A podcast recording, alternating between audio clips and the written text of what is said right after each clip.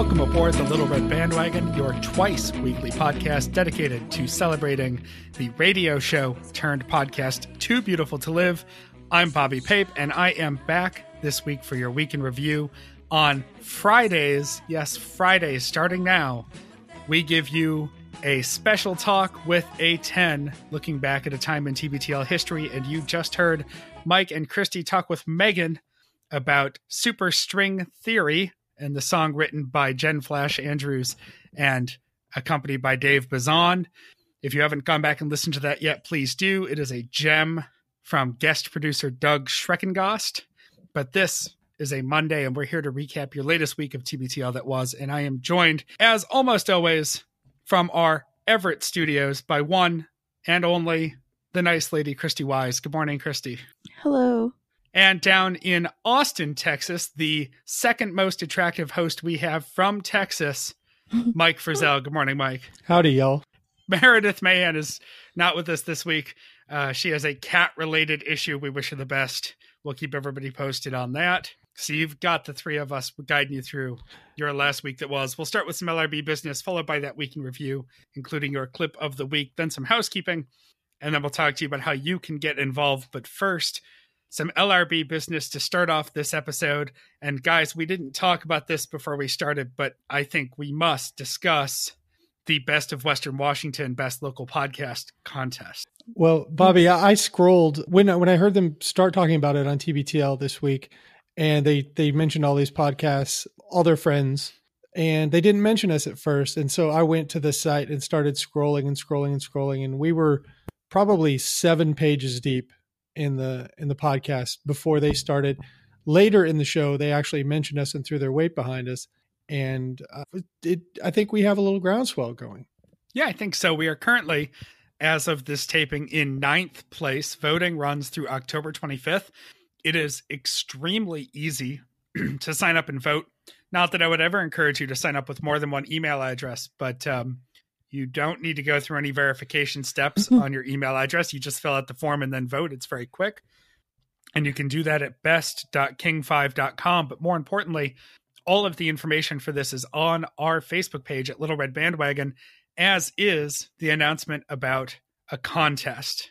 Uh, we are not above putting all the pressure we can on you to help us win this contest but we've decided to do it with carrots instead of the sticks that Christy usually uses for the archive project. Mm-hmm.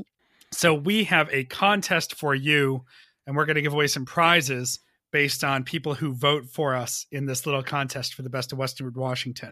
In the spirit of Glengarry Glen Ross, your top prize, and this will be a drawing of anyone who votes for us and posts to our Facebook page or sends us an email to show us that they did your top prize is going to be some LRB stickers for your Cadillac Eldorado.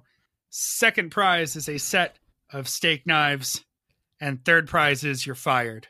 So get out there. Go to the Facebook page for details. We really do have a set of steak knives for second place. I picked them up this week and uh, do everything you can to put your weight behind us. We are officially sort of endorsed by Luke and Andrew. And I am uh, I'm good. I'm not above intimidating people into voting. In fact, I waded into this podcast today and I let Bobby know that I drove here in a $35,000 clean diesel TDI and he drove here in a Yaris. the funny part is that mine was the one that was better for the environment. I know. I know. It's who who knew? I guess a few people knew. And of course, I didn't even know that we were nominated. Whoever nominated us, thank you so much. Yes. Um, yes. But now yes. I'm obsessed. Now mm-hmm. I really want to win this. I just love the idea of a podcast about a podcast being the best podcast sure. in Western Washington. Yes. Sure. Ne- next year we'll hand it off to the tribute podcast about us. Yes. Absolutely. One other quick note the TBTL live show, TBTL 2K, coming up the Saturday after Thanksgiving. Mike, feel free to put your earmuffs on for just a second. Mm. Uh, I will be coming. I'm excited to say. So I look forward to seeing all of you Seattle tens and all of you people who are coming out like I am for this special event. So somebody la, tap Mike and let him know he can start la, listening again. La, la, la, But there's going to isn't there going to be a Dallas meetup? Yes, we are going to have a Dallas meetup. Uh, Ashley Gilliam, I think, is hosting the meetup, and uh, Emily and I are going, and Meredith and her husband are going, and there, I think there are about uh, there are at least ten or fifteen other Dallas tens that uh, we will be inviting. So we are going to be getting together and listening live. Yeah, all the cities are having these little parties, and I'm actually having a lot of FOMO about. I wish I could go to one of those satellite parties, or all of them, actually. You're such an event hog. I mean, stop it. I know. I want them to scatter it so that I can just hop from one to the next. Come on, Christy. Let us throw us a bone. Let us have something. All right, kids, let's get on to our weekend review, starting with Monday, episode number 1967. And you will know us by the smell of our shirts. We get a special listener created audio intro to the show, followed by Luke letting us know that he is at Burbank Springs and has not showered since he was in Portland doing Livewire over the weekend. Uh, similarly gross, Andrew explains that he has a sweat towel and then moves on to elaborate that it's in fact a paper towel, which sounds thoroughly ineffective. Oh, no. And Does he just hang it up and let it dry and then Oh, use my- it I, yeah, I picture clothespins. this is Well- this is Mike's level of cheap. It might even surpass your cheapness. But it's way, way past my level of grossness, though. I do Right. not let things get that far. there is a um there is a breeze, so that makes sense because the fan is on and the windows are open. It's kind of like glasses on, hair up. Yeah. The summer Yeah. seems to have gotten to him to the point where when summer started, he closed himself in the room so there'd be no noise and no fan. And now all bets are off. There's parades of emergency vehicles going by. He has fans going. He, he's just not showering. He's just he he's he's, He's really given given up. Yeah. I think that's Yeah. how you put it. Well, I'm glad that they pulled it together for a serious conversation about Rocktober and analyzing the difference between a Monday double shot and a two for Tuesday. And recognizing that a Rock Block Wednesday has at least three songs in it. Yeah. Though I always thought that a Rock Block was at least four. I always thought, I don't know, like that's a square. Hmm. Yeah, that's I a good know. point. That's a good point. Dude, uh, radio stations still do this? Who listens to the radio? I don't know. Yeah, what's radio? Yeah, I mean, if I listen to radio, then it's talk radio. So I don't know Yeah. anything about this. if I find myself listening to uh, more than a little bit of radio, I'm really disappointed in myself for not playing ahead. uh, my guess is that they're still doing it because the same grizzled old guys who've been hosting classic rock midday and drive time shows are the people who've been doing it since like the 90s. I think that's usually a claim to fame for classic rock stations that this guy's like going to die in that chair. Mhm. Mm. And it's always just these really old burnouts. So, yeah, I doubt anything has changed. They're probably still playing off cassette tapes and CDs and vinyl from time to time. The whole They're- they're the whole probably not. um the whole thing about classic rock and really all all of the stations that uh, that do these formats anymore, it's all about getting in some serious uh, cigarette time. Right. Right. right. You need those break songs. When I was, uh, I spent one year as a DJ at my college radio station, and I hosted one night a week a jazz show because someone had to do it. And it was great because I could put on a song, you know, a 35 minute track, get some homework done, go get some dinner, use the bathroom, hmm come back to the studio. Nothing happened. And Meredith's husband was just jazzed out. Over That's there- right. Over there. He was your only listener. Yeah, That's right. To WRUB, the rub. college radio at the University of Buffalo. Some talk of the 2000 show. Speaking of live radio, uh, the TBTL 2K will be on KIRO 97.3 FM for two hours on a Saturday night. Mhm. Um, I wonder how much they had to pay to get that that uh, paid programming ad time. Well, I think they just had to refund a little bit of money to the boner pill people and the FanDuel people, and that was it. Christy, you've had some opinions on this. You were at the 1000th show, and that was a show that was live on KIRO. Tell us about how that impacts the live event. the pausing for commercials is kind of annoying. Um, I'm glad that they cut it down to two hours because really what happens is they let us in and um, you file in your seats and they have to start on time because it's on the radio. People just want to talk. They want to mill around. They want to do what you normally do at a TBTL event, but you have to just hurry in, file, sit down, be quiet because you know it's on the radio. Um, some people don't listen to that and they start heckling, which is really annoying. Mm. And then they have to pause for a commercial in which you just kind of sit there and are quiet as well, and they don't interact with the audience at all. Sometimes Luke will say, "Can you guys hear us back there?" or "Is everyone excited?" You know, just like little stuff because then the commercials are back. So, th- um, three hours of that is way too way too much because what we want it to just be it should just be one hour of us sitting and then an hour to two hours mingling around and everyone hanging out. So i'm glad it's two hours. Uh yeah so we'll see. I don't like the not swearing thing either because i feel like they're they won't be themselves right. And we'll especially- get to that because Andrew's very concerned about that. Oh yeah. Uh, let's move on to Hudson News. Uh, still has porn for all of your traveling needs. I, I know. I, what is that? I always I walk by there and I go, really?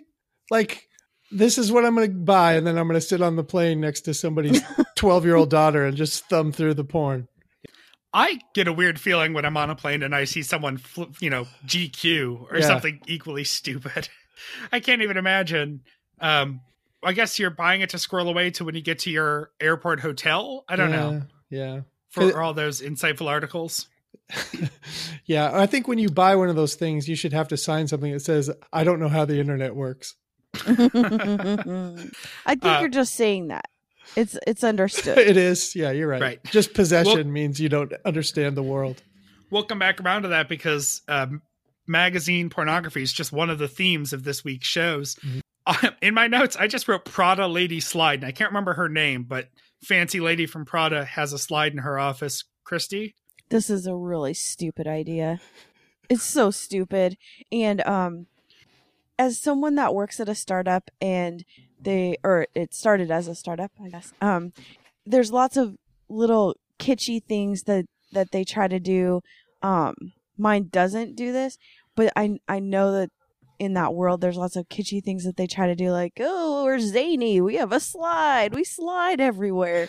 Um it, someone on the Stens page, which was my favorite, so I went and found it. Sasha Hayes says, I used to work in an office that had a slide, and it was awesome for about a week. After that, it started to feel like bacon and mustaches of office gimmicks, and I wish they had spent money on getting us a better dental plan. I believe somebody posted under that Lisa needs braces. yeah, I mean, it just is. As someone who also does the corporate insurance, this makes the insurance go up, yeah. but no one benefits from it. Mm. It's Well, ridiculous. I would have rather had something that, you know, like at old banks or sometimes.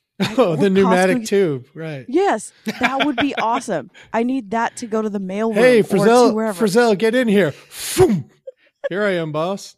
or to just get stuff from place to place. That would have been awesome. Yeah. Once every Oh. couple of months, I love going through that drive-through line at the bank just for the hell of it. Hey. I could use an ATM, but I'd much rather put my hundred dollar deposit in a tube that has to get blown in and out of the bank. I tried to rob a bank like that once. Didn't didn't work. They, Wait, they, so- they, they sent the note back because I hadn't signed it. But I was gonna here- say you didn't have a gun; you just had a note that said you had a gun. But Yeah. that's okay because a gun would have never fit in that. tube. no, no, no. They said, let's see the gun. So I, I tried to put it in the tube. It wouldn't fit. But he, here's the thing. I say yes to a slide in the No, office for, Mike. for two reasons. One, when the workday's over or it's Friday afternoon, the work week is over, uh, I want a slide that it comes up from like like five floors and then it hits the bottom floor and comes up to the main floor like a dinosaur tail, like on so it shoot it shoots you out if you want to get out and work that way. So that's one slide I'm in favor of. The other is if you decide to have it in the big boss's office and it's just right below the floor of where he fires people and just Oh yeah, like if the floor pulls away. yeah. And then Okay, just slide, yeah. slides you right out of the building and then they throw all your shit down the slide after you. Mike, what was it like working for Mister Slate in your younger years? yeah, that would be. I would co-sign those ideas, but I just imagined you're in this kind of quiet office. All you hear is keyboards, and you decide to use the slide and you're like, wee, you know, as you go down, and then you just are in a quiet office and everyone just looks at you. And I'm sure there'd be some lazy ass temp or something that would sit in that slide and smoke. So you're gonna go down Oh, the yeah. slide and smash right You're gonna have nappers. You're gonna get you're gonna Yeah. get nappers in there. You're gonna get some nappers. Our top story from Monday was all about not showering, as that's a theme that carried over from the previous week. Apparently, a a, a alleged scientist has developed Oh, a spray. Was that it? Yeah. Mhm. That balances your biomes so that you can go for years at a time without showering, and it's okay, except for all of the people in your life who aren't you. Mhm, right. And dude, dude, his reason for not showering was he said it was a waste of time. Like he's fucking curing cancer over there. Sorry, Aiden. I'm sure this guy's a total waste of is. skin. You know, because they have that thing where the the old stories or whatever, and it could be a lie, is that Steve Jobs wore the same thing every day, so he didn't have to waste brain power on thinking about what he wanted to wear. Yeah, but I bet he didn't Well- smell bad. They True. They say that about like the president too. Like Barack Mhm. Obama doesn't pick out Mhm. his outfits or choose what he's going to have for lunch because there's just no reason to waste his time on those decisions, Mhm. and that's fine. Like Yeah. if you want to be one of those people who opens your closet and you have ten of the same pairs of pants and ten of the same shirt, you just grab one. That's a lot different than not bathing. Yeah, it doesn't affect me if you wear the same same thing every day. Who doesn't like to shower? Yeah. Right. And that's a perfect point. Andrew says, you know, half the time he's in the shower is for entertainment. Mhm. And then he apologizes to the state of California. well, well, and yeah, there are guys like Jeremy too who are in there for quote unquote entertainment as well. When they waterproof all their devi- devices, we know what they're doing in there. I don't think Andrew's doing that, but but I think there are a lot of people who really recreationally use the shower. If you mean teenagers Well- and Jeremy, Do you mean that Andrew isn't in there starting Twitter fights or trying to get free stuff? Uh, yeah, 'Cause that's or, all he really does in the or shower. or looking at uh, pictures of himself in a pumpkin patch and getting himself off. Mm-hmm. Don't make us make that the show picture. Mike. He he did that, and he he's like, "Take this one, take this one for Emily." Oh man. I, I, I unfortunately she was walking by me when I got the picture and I turned my computer around and showed her and she just fainted and almost hurt her head. So Aw. thanks a lot, Jeremy. Yeah, thanks. He said, "Should I take off my shirt?" Oh god. I'm surprised he asked. Wish He I kidding. usually ask. Yeah. well, it was like- family day. I think it was Luke who mentioned that this scientist is on the fast track to being a guest on Coast to Coast. Yeah. Oh yeah. Yeah, he just just one Rich Kazarian booking away from the AM coast to coast right. s- slot. Um, we had some cologne talk, uh, and Andrew actually grabbed a bottle of his cologne and spritzed it on the air so we could smell it, Mhm. which I thought was really funny. Bobby, are you a cologne wearer? I am not usually. I have uh, a couple of different bottles of cologne. Uh, and I would say once every few months, I'll I'll sort of see one and I'll say, yeah, sure, this is the day for that. But al- almost always, I don't. Did did that um talk? uh, I'm not either. Uh, I think you should just try to smell decent as a human on your own without assistance. Right. But um, eh, but I'm willing to to. You can you can wear your cologne. That's fine as long as it, it's just your cologne I'm smelling and not it mixed in with some funk. But the the part when they were like talking about taking their own shirts and then and then Andrew was talking about taking his dad's shirt out of the closet and being charmed by their own cologne and stink and I that made me uncomfortable. Well, that's like smelling an X in kind of an obsessive way. Like, But it's you. right. yeah, Well, I, I get Luke- it. You know, you Luke had some good times with the surprise me at all. Yeah, yeah. Yeah, that's true. That's true. Andrew's a different story.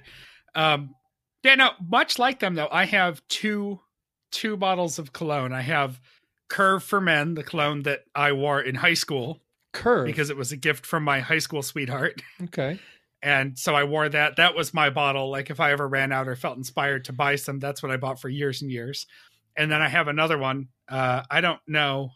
I don't even know what it is that I think Sam got me a couple of years ago, and that's an occasional wear. Isn't it called Prives for men?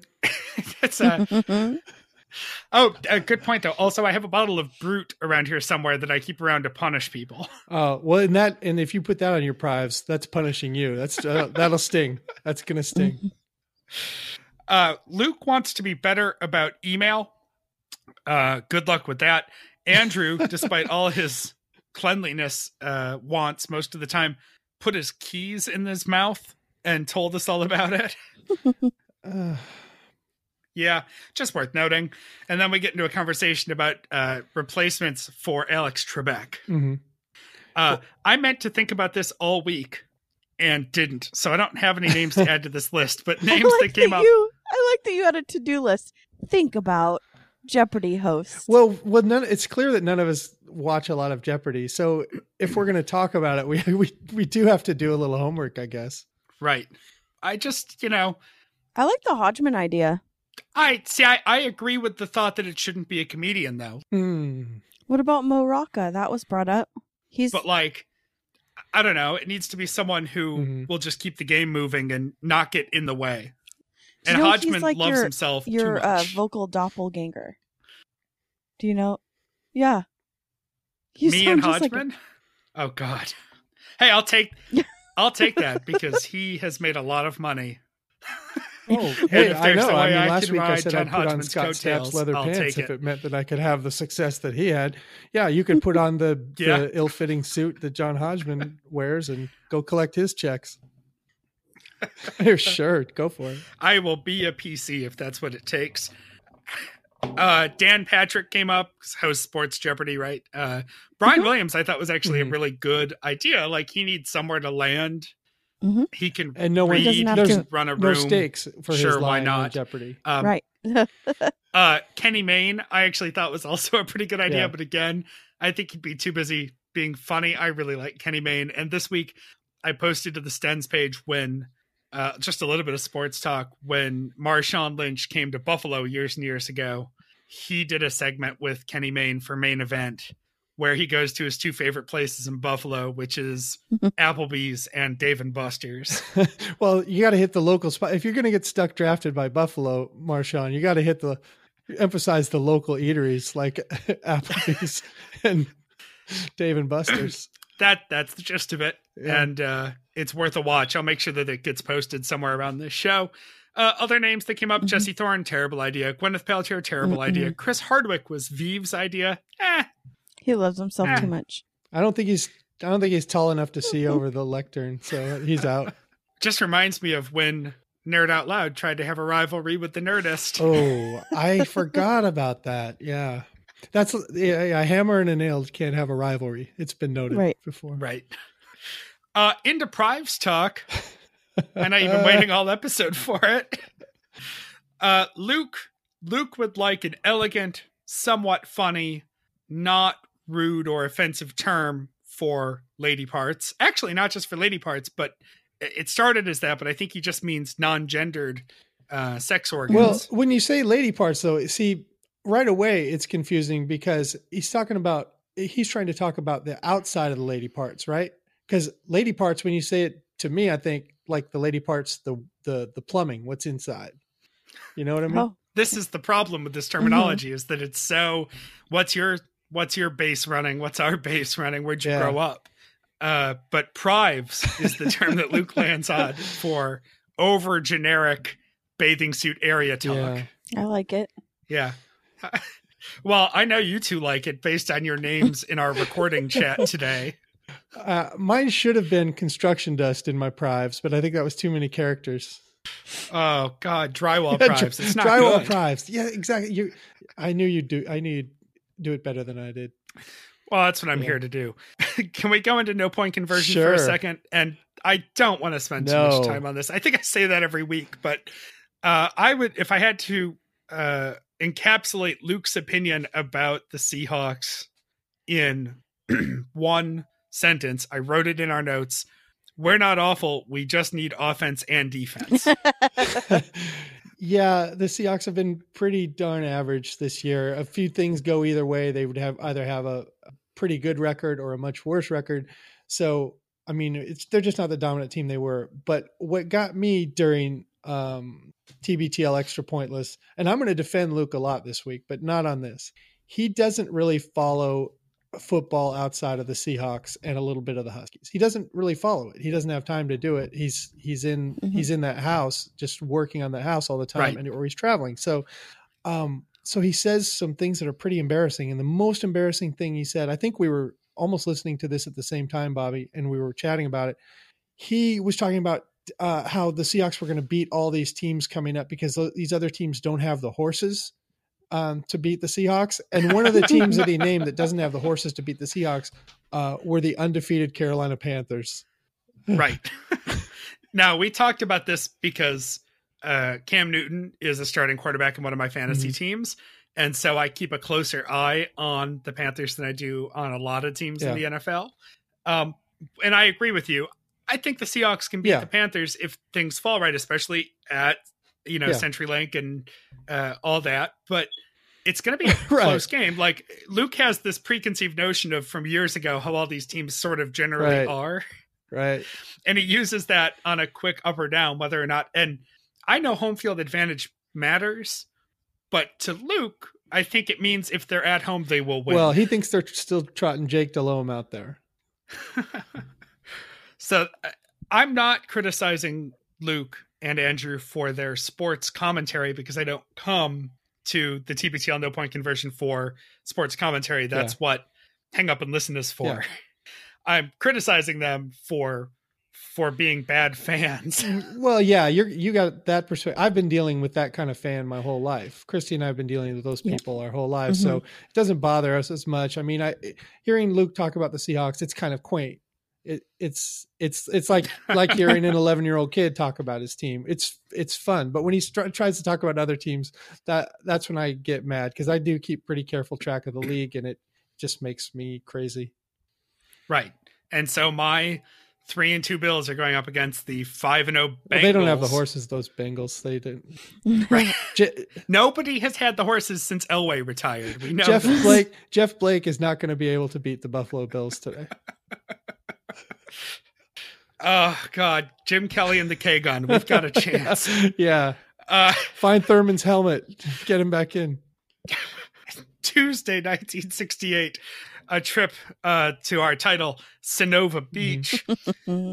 Luke starts the show by saying he wishes he read more and listened to more music, two things he could easily fix.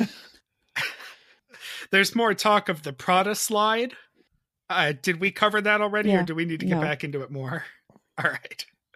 Keys to the show for Tuesday. Uh, Andrew, in preparation for the live TBTL 2K on radio, wants to curb his swearing from 100% in every show to 0% in every show. So he's going cold turkey on swearing. You know, it seems like since he announced this, I mean, he's put it in his own head that he's going to swear. Like he, I didn't, I didn't notice that he'd been swearing a lot, but since he announced he isn't going to swear, he he has been swearing a lot. Yeah, and right. he quickly corrects himself. I like that he starts explaining that, and they just throw the Saturday Night KIRO board op under the bus. Oh, right, right. Oh yeah. they just assume that whoever's running the controls at KIRO won't be fast enough to catch their swear. Sure. And I'm afraid that Andrew has created a situation where it's inevitable that he will swear. And I thought about this yesterday um, I was I was listening uh, to the radio at, to the end of the Michigan Michigan State game when all the Michigan punter had to do was to catch the snap, which came right to him, and punt the ball, just a quick one step punt, and the game would have been over. But I know that guy was standing back there going, "I'm not going to fumble this snap. I'm not going to fumble the snap." and then mm-hmm. and he just freaking knocked it right down, and they lost the game. And I'm afraid Andrew is just going to be, I'm not going to swear. I'm not going to swear. They're going to open his mic and he's going to go, fuckity, fuck, fuck, fuck, fuck, motherfucker, cunt, piss, shit. He's going to get a case of the Tourette's. Yeah. Right. So I, on that show, I started tallying his swears and then I got distracted and I didn't do it for the rest of the week. But I'm curious if any listeners out there want to start an Andrew Walsh swear yes. jar. And then donate it Because I us? think it would be really yeah, exactly. Just give us the money. That's fine. We'll invoice him. we just need someone to keep track. Yeah. So if anyone's interested in being LRB's official swear counter for the week, shoot us a message and uh, we can have you report back next week or something. We'll come up with something for I, you. I'll do like I did with the how we paid Stubot. I'll match whatever. All right. We'll talk about this off air, but we will come up with a lucrative compensation package. uh, honestly, I think we'll just use Andrew's Yes. money. He doesn't know he's agreed to it yet, but maybe we'll charge him a quarter for every for every Yeah. swear and just see how far we get. Uh, and we'll keep it all under the table. So somebody's going to make bank. Uh, our top story from Tuesday Playboy is eliminating nude pictures from its print magazines. Apparently, it's already done so from its website. I wouldn't know because that's the last place I would look online. I for know, porn. isn't that crazy? I would I would look at like the uh, Food Network for you know to get off before I would look at Playboy online. Uh, Andrew suggests that they should go to like a pinup model, but I believe it's Luke who quickly reminds him that that's every roller derby team in America now. Yeah, Uh, and apparently, I didn't really know this because I don't follow the ins and outs of Penthouse. I get through the letters section and then I'm Mm. done. Uh, apparently, Penthouse went the other way and failed at it. I don't know how you go more hardcore than Penthouse without going Eastern European, but Well, I don't want to admit too much knowledge on this, but I did go to prison, so I can be, I can be, uh, you know, I have an excuse to have looked at magazine porn in the last X amount of years. But Penthouse just got weird. They started doing stuff with a lot of stuff with peeing, and if you're not into, you know, I mean, fine, yes, girls pee. I don't know what's sexy about it, but it was, it became like all about that, and uh, I think it was just maybe it was their founder or something, his idea. Oh, but, uh, someone's into it. Yeah. yeah, someone who, who's too influential, who is too into something too niche, because that's I think that's what what uh, what led them down the wrong path. so the lesson here is if you surround yourself with yes men, you're going to end up with water Yeah. sports. Yeah. Yeah. Like jet skiing and boating. Thanks, Christy. You're welcome. Uh, so so this is the beginning of the end of Playboy, right? Or do they see themselves becoming a legitimate contender for things like Esquire and GQ and uh, I don't know what other people read. I don't hit the Hudson News counter that often. I get Sports Illustrated. That's about it. I don't know how many days my internet would have to be off before I wander down to the bodega and try to get myself a Playboy. I think it's too far gone. I'm not saying anything about Playboy, but I think everyone should buy magazines. Time magazine is a great one. People magazine, any of those. The bunny likes them all. I'll tell Yeah. you that. Yeah, yeah, everybody should buy magazines. That was an impassioned uh, sales pitch from Yeah, Christy. They they pay my paycheck. Uh, right. Your delicious, delicious flatbread sandwich startup. Um, I just like what you've done at South Station in Boston. You've really added a really healthy option next to the McDonald's and the Regina Pizzeria. uh, the Matthew McConaughey commercial gets discussed. Um, I don't know what the hell's going on in that. I mean, I get exactly what's going on in that commercial, and it is making me talk about Lincolns, uh, but only in how much I would never Did, buy. do you think he got that sponsorship or they paid him, you know, an enormous amount of money to be in those commercials because of the movie The Lincoln Lawyer? it was a backdoor thing. Like that was a plan all. Because yeah, I mean, I, I remember watching that movie, and before I watched the movie, I thought, "What is this about Abe Lincoln or something?" But it was about a lawyer that was in a Lincoln car. Right. So that must have given somebody the idea. Maybe that was it. Maybe there was an ad executive who was exhausted and went home and flipped on HBO at three in the morning, and Lincoln Lawyer was on, and he was like, "Eureka!" yeah, this is it. McConaughey. This is this will bring us back This from the dead. All right, uh, let's talk Zoe Chase talking about Volkswagen and the Jack in the Box guy uh, and the controversy with VW. Um, they played what I thought was a surprisingly long clip of Zoe Chase interviewing these people. Yeah, Um, it was good radio. It's just that it was somebody else's good Mm-hmm. radio. I, Um, I, I just I'm just import- really against that. I think if you're doing a podcast, do your podcast. Don't just play some long. Don't set up a clip and then play this long clip and then talk about the clip. That's lame. Don't ever ever Who do would that. do that? Uh, idiots. Yeah. Yeah, definitely not like twice Yeah. a week. God, it's disgusting. It's so lazy. And definitely don't vote for that podcast No. on the best of Western Washington. Nope. Right, especially when the podcast they're ripping off is also in the running for the best podcast. Who would do that? Idiots. Luke says he would still buy a VW and and it is purely based on what he likes and finds uh, aesthetically attractive and comfortable and in the right price point and basically says that he's not saying um environment and health be damned he's saying he's a terrible person because he thinks those things don't matter Well, and I think he's just saying that he's like most other people. Yeah. Um, uh, like we we bought one of these cars. We have a 2014 uh, TDI Passat. Actually, it's Emily's car. I have a 2013 uh, Jetta, which is a gas powered engine. So I'm not affected by this. But her car, I guess, lost 13% of its value. Like at least that's what they're saying. Um, as soon as the announcement was made that those engineers at VW rigged it for emissions, and yeah, and and the the company is, I guess they're making plans to, uh, I I oh, both fix and possibly financially compensate people on these vehicles. Um, what what gets me, and I, I can tell Luke's irritated by it too, is the self righteousness of people. There's they're they're they're going out and finding people that are um, claiming to have bought these cars as like good citizens of the earth. But let me tell you something. The reason we got this car, and I'm sure a reason a lot of people got this car, is because it's very very powerful and it barely sips fuel. Yes. Um, it, I had one too, so I I was very passionate about this. It is a too. great engine and and Mhm. and so this is why VW is not going to go under and this is why they'll be back with a vengeance is because they make great goddamn engines. Mhm. and and they they happen to have a, a couple people over there. Maybe they were women.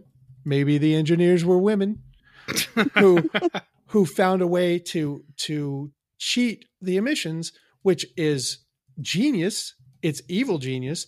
But uh, the the self-righteous uh, NPR listening type people that that claim to have bought the car just because of the the low emissions um, yeah, they're going away. The people that are really up on the articles, like the, Chris Hayes was quoting from an article, you know, from the the magazine that's about the Atlantic magazine, you know, something that nobody is ever going to see. So, um, Americans, Europeans, when it really comes down to it, the mo- majority of us are pretty terrible people, and we Mhm. want a powerful car that is is, is very fuel efficient and that's what christy likes about the car that's what emily and i like about the car and we're not sorry Yeah. Well, and let So me th- tell you something. Uh, this is just a blip. Volkswagen was sponsored by Hitler, and they're still a car company. Let's remember that. It's Now, an amazing uh, car. no i think it was what- stalin i think it was stalin I th- i'm gonna have to What I- sharpshoot you on that one um what I want to know is how what in comparison so the TDI being um regular or in its actual state let's do some testing environmental testing versus a Ford F150 non-diesel or whatever any other car what is the difference so Chris Hayes says that it's giving off these like deadly gases that are literally killing your family by driving it. What is a normal car doing? Yeah Is it actually worse? Is this Volkswagen actually giving off death fumes that's killing and no other car does? i think if it were giving off death fumes and and we're killing everybody we drove by i think it would have already been completely recalled okay okay guys just We're passionate calm about this. down take a sip of your fanta soda and uh I, I can't think of any other Nazi Well, brands okay, can at I the tell moment. you what I'm really upset about is that this was going to be my next car when I trade mine in in March, and now they're not going to be. yeah you can't these. get it yeah and they're probably even the used ones they're probably going to do something Yeah. to mess with it so that it doesn't get as good of gas mileage oh yeah i think they're gonna ruin our cars christy they're gonna they're gonna ruin our car You guys are going to hell. first they Uh, came for email- the tdis and i said nothing Wow, that's whew, email from listener Joel. we'll get back into this because we've got Chris Hayes tomorrow. But first, email from listener Joel. He wore cologne once, got called out in the office for it. Will never wear it good again. for that person that called him out Mhm. Yep. shame the shames yep do it One liner of the week came in this conversation. This spawned a conversation about deodorant and Luke being jealous of the other guys in the locker room who had deodorant Mhm. And didn't. And Andrew just says, what did you have? Frozen milk? Which is terrible deodorant, by the way. As you get warmer, it's just Mm. terrible. Um, the thing about this conversation is it was really sad because I also had this situation where it kind of was fend for yourself. If you if you needed deodorant or any kind of other lady products, you just had to buy it for yourself. And that Mm. was fine when I was 15 and 16 and had a job, but when you're 12 and 13, yeah, not so good. it's a recipe for shoplifting. Right. Or stealing. mm-hmm Tune in for LRB After Hours to find out more about Christie's awkward boys' locker room stories from her formative years. Um, Andrew got an email, f- or maybe it was a Facebook post from a listener. I think it was a Facebook post complaining about how annoying the Jeopardy theme on a loop was. So They did it again. instead of apologizing, he does it again. Well, the the annoying thing about that song is not that the the loop wasn't paying off. It's just that I don't know why. Is it just me? But that song is "I'm a Little Teapot," and I sing "I'm a Little Teapot" every time in my head when that thing's going off. So I can't take it. Hmm. Interesting. I hadn't Now thought I'm of that going to. before. Tip I, I mean, me over in my head, and but pour me out. Na, na, na. That's Hmm. I believe what you meant to say was tip me over and pour me da. da." yeah. Okay. Yeah. There's no payoff. I don't get the out. Yeah. I guess. But that Uh, when they played it uh, both days, it went from oh yeah Jeopardy, okay this is fun, and you're humming along, and then you're like okay turn this fucking thing off, to back to circling around like, and then it's stuck in your head for the whole day, both days. uh, Kelly, listener Kelly writes in about lady hosts as replacements for Alex Trebek. Um, it didn't terribly, it didn't really inspire interesting conversation, but um, just the thought that there was a shortage of them. And Andrew had suggested someone who's probably too old. Um, and then what did they? I didn't. Uh, Faith Salie, I think, came up. Basically, any woman who's ever been a panelist on Wait, Wait, Don't Tell Me, I think, was mentioned briefly. Mhm. Uh, but that was it. Well, I what, Uh, what struck me on Tuesday. I mean, I'm almost always amazed at what embarrasses Andrew. Uh, he was embarrassed as a child to buy deodorant. No, it was a shaving cream. Mhm. Right, You're not. You're not buying a dildo, dude. It, it, it's shaving cream. right. Not from the drugstore anyway. I c- so I can see where his embarrassment is because I could see him going up there and having the clerk say, "Oh, you don't need this," and then that actually happened. Right, but you could. Just, I Sort mean, of. you got to be ready. Just say, "Oh, it's for my prives." Andrew went to a bar near his house and saw the actor who plays Stan from Mad Men kind of being um, the big shot he thinks he is. Stan-like. Yeah. Yeah. Yeah, I get the feeling that guy's not acting on the show. He's kind of. He kind of is that guy. Mm-hmm. Yeah. And that takes us to Wednesday, 1969. Totally safe at any speed. The Ralph Nader approved title. Luke is in the city of subdued nicknames, um, doing Kegel exercises. More Prives talk. Yeah. And he's broadcasting from his friend's garage because that's where they're staying. But apparently, a realtor has taken over the house and he is uh, a refugee from the house at the moment. As the week goes on, Bobby, I think I, I'm getting the idea that this friend is having quote unquote realtors over every day just to further and further marginalize Luke and the podcast. Well, you know what I said, or what I thought is that this person doesn't know how to tell them they've overstayed their Yeah. welcome, so she's going to sell the house from underneath. yeah, yeah. She's very motivated. I would put an offer in on that house right now. I think you could get it for a song. Can you imagine that awkward conversation? Yeah, so the house sold. You you need to move out of the twin bed. Yeah. uh, but they were just going to be there for a week or two while the house closed, right? Right. All right. Chris Hayes on. Chris Hayes of NBC, uh, MSNBC fame, comes on at the top of the show to tell us, to tell Luke that he's wrong about Volkswagen.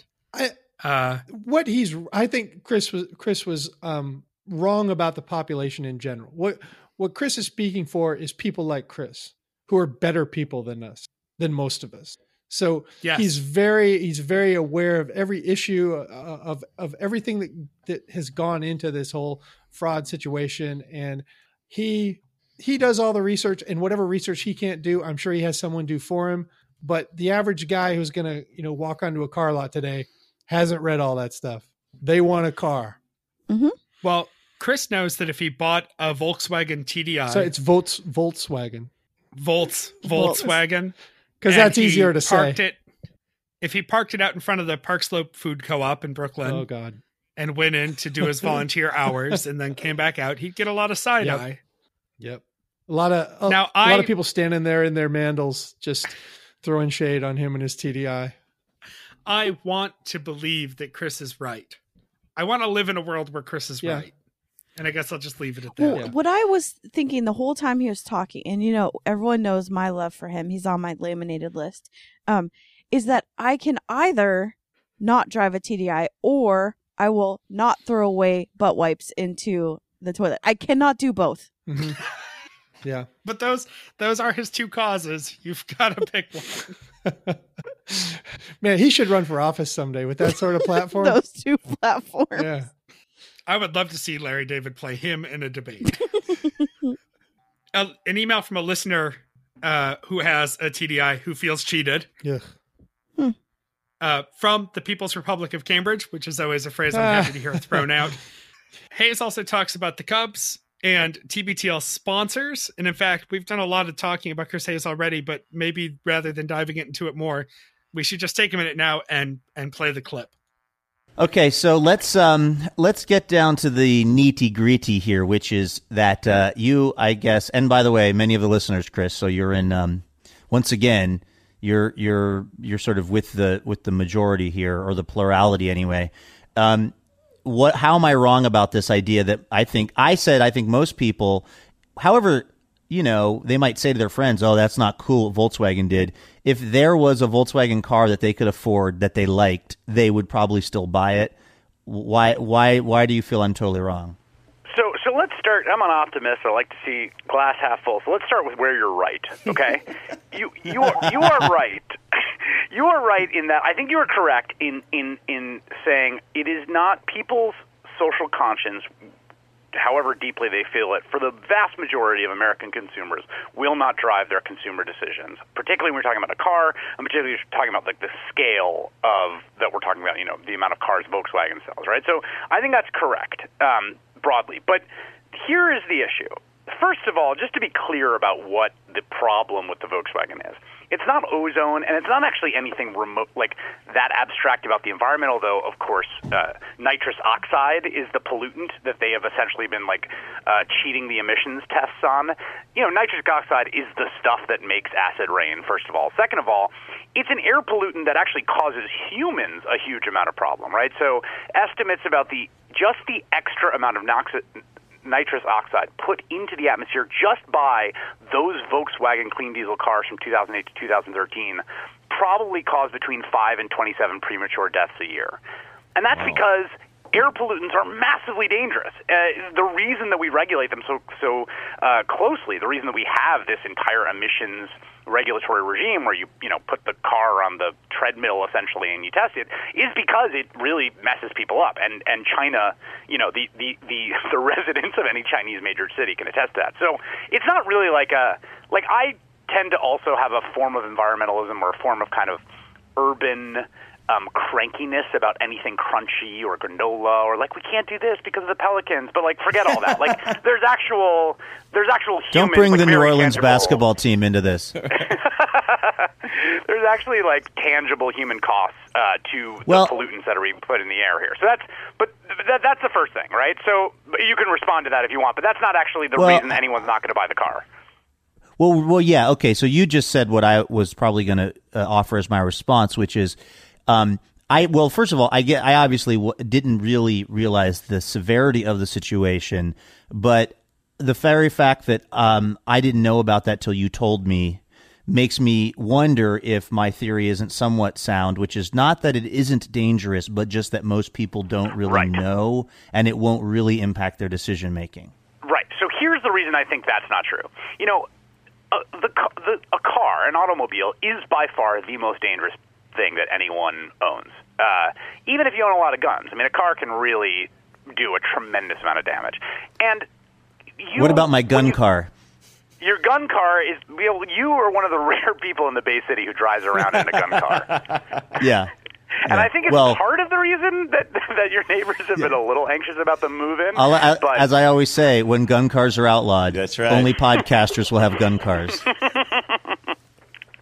So you're a gun car aside, and obviously you're you're the you know you're one of the notorious bad boys of podcasting. You don't care about safety, but most you know. Uh, when you buy a car, it's this complicated bit of engineering. Like I have, I, I was making a decision between buying a Prius and buying a clean diesel, the one of the liar cars, as my friend who owns one calls it. I saw my friend in Chicago who bought a clean diesel, and at, at the end of the our get together, he's like, "Well, guess I'm just going to pack my family into my liar car made of lies." and so that actually that's the problem. The reason that Volkswagen has a problem is you have to trust at some level that this company that's engineering this massively complicated and dangerous device in which you will ride yourself, carry friends and family, like my four year old and my one and a half year old riding my car every day, that they are not so depraved that they will defraud you explicitly to essentially try to game the system. Because if they're willing to do that on emissions, like, are they going to do that on brake pads? Are they going to do that on auto collision? Are they going to do that on airbags? Like, you have to trust that the company is not essentially fundamentally corrupt and fraudulent to get into their vehicles. And so I think, like, forget social conscience or anything. I think Volkswagen will have a massive problem because if they're willing to lie about that, like, and and the fact of the matter is there is a huge history of car companies doing exactly that, like literally engineering unsafe cars, knowing that they are unsafe, lying about the fact they're unsafe, putting them on the road, and killing tons of people. This is this that's what unsafe at any speed, the Ralph Nader Classic is about. I was going to say this really undermines my forthcoming book, Totally Safe at Every Speed, At every that I was going to work. gun cars colon totally safe at every speed. Possible show title. Wow, you win the show title today, Chris. So so that's that's why I actually and again I don't think this has anything to do with anyone's like social conscience, environment, the atmosphere. Like who cares? That's not what people are talking. Most consumers are. You are correct. Most consumers are not thinking about that. But just your average consumer, particularly anyone buying a car for a family, which is let's this is a station wagon largely that we're talking about, right? Like they make these cars, these TDI clean diesel. A lot of them are for families. A lot of them are station. They have the Jetta wagon version of it. It's really hard for me to see someone being like, yeah, like they, you know, they lied about this, but you know, I trust them still. Like, why would you trust these people? They, it's not just like, and it wasn't just a small lie. It was a systemic level of fraud inside the organization in which dozens, hundreds, thousands of people had to get together and be like, let's actually go in and engineer a thing that that that lies and deceives. Like, let's put extra work it wasn't like, oh, we're midway through the engineering process and we've discovered there's this glitch. Let's cover up the glitch. It was, let's put in an extra glitch and then cover it up. And the amount of, like, just the depravity of that inside an organization or a company is so intense that I just think it's got to make you question whether you can just trust their vehicles. Well, listen, Chris. It's clear you have not given this a lot of thought. So I would recommend you just take some time, mull it over a little bit, and then let us know where you land. All right, all right. That's just my that's my two cents. I had to. I'm sorry that I'm I'm I'm I'm, I'm uh, filibustering here. I'm that, that basically that I'm reconstructing from memory what I said to my phone walking down Seventh Avenue in Brooklyn today. Well, let me let me uh, mention, Chris, that uh, again, uh, some of our listeners who have these cars seem to very much be in line with you.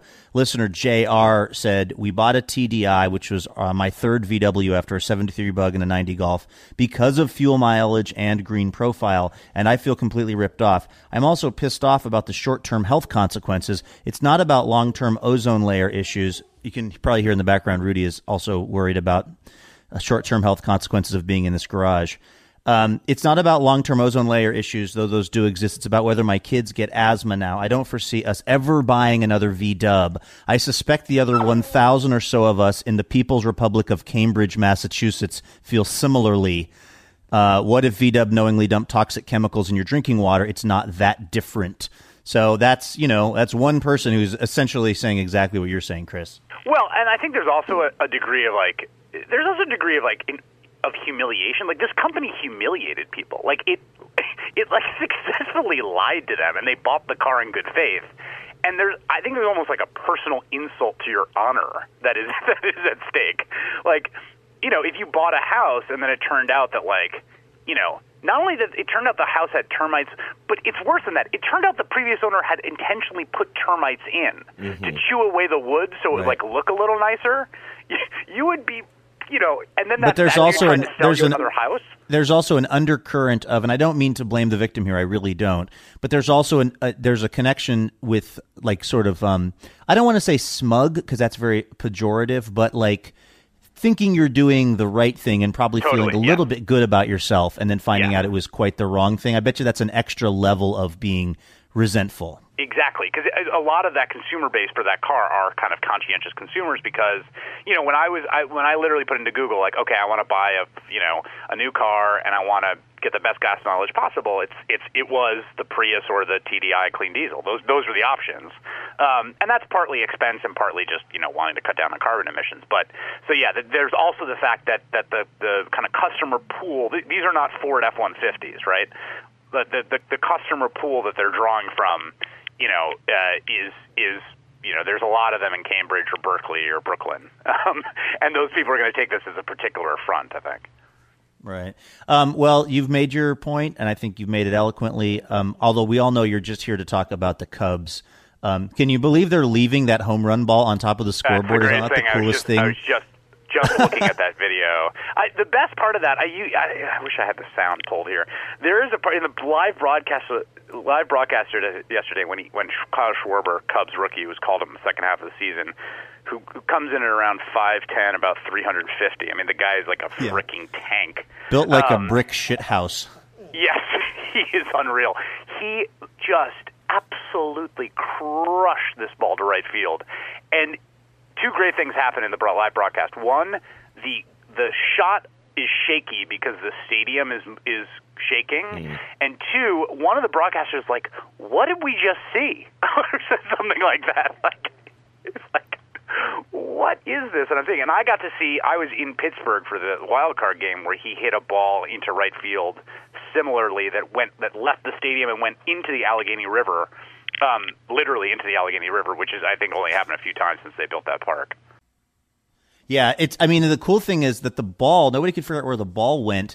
It turns out it just stay. It like hit the Landed Budweiser sign and yeah. landed on the top of the scoreboard. And so then the the Cubs sent someone up to get the ball, and then got up there and verified it was actually the right ball, and then just said, "Ah, we're leaving it there till the playoffs are over." There's just like it's like they put the ball on a spike outside of uh, the city in Game of Exactly. Thrones.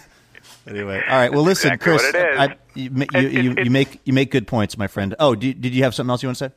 Oh no, just I'm I'm excited about the Cubs. Uh, continue to love the podcast. Keep keep doing your thing. I'm I'm I'm noticing a lot of. I don't want to get into. I don't want to get too meta or or, or too on our media. Bum bum bum.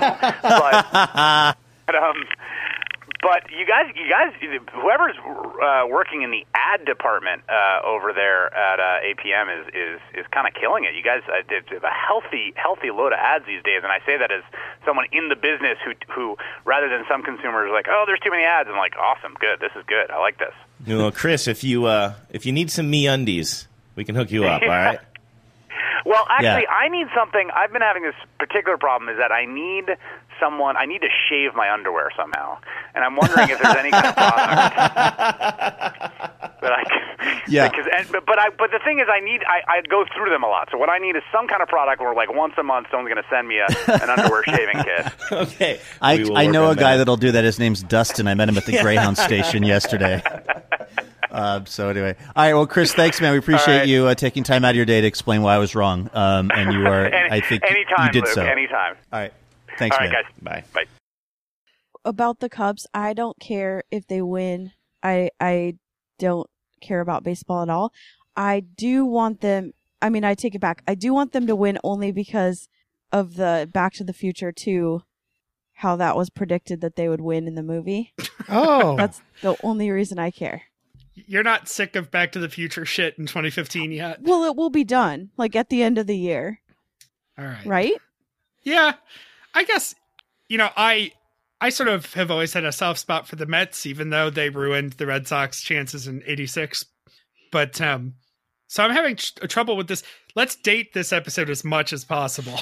Yeah, This- I don't I don't care about any of the other teams. I don't even know who's in the running. I don't even know if the World Series is currently happening.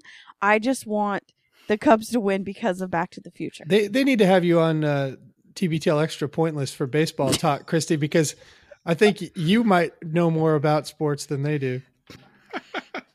Yeah, I Let's just I texted Mike just- the other day and said, "I'm at a sports bar and there's something happening on the screens about baseball. Can you explain what's happening?" Yeah, but And hey, did. back to this clip though. Mm-hmm. Um, I believe Chris is kind of making fun of the guys and all their new sponsorships because Mhm. just over the last couple weeks, it's they're they're playing like back to back to back sponsorships, and I think um, Chris is just poking some general fun at the different kinds of different kinds of sponsors they have, like the the MeUndies and the and the Harrys and, and all that, but um, you know, watch your own ads there on MSNBC, guy. There's a lot of that uh, Viagra lady tossing the football around in the bedroom. You know, it's you, Right. you- I've been trying to figure out what what team she likes, and those colors don't match any team, college or professional, that I can think of. no, she does look a little bit like a clean shaven Jay Cutler, though. No, this is just every time I see a kid, like a, a little kid wearing a, a shirt that just says like Football. soccer or football. Yeah, right, I'm like, I'm so glad you love sport. right. That's all those commercials because they can't affiliate with a specific team. And even if they could, they wouldn't want to alienate the people who the, the Kenny Chesney fans. So you have to sort of go Greek on it. go Yeah, like like on it, what are but- you trying to but say yes. about the Lions, dude? Like we need boner pills? yes.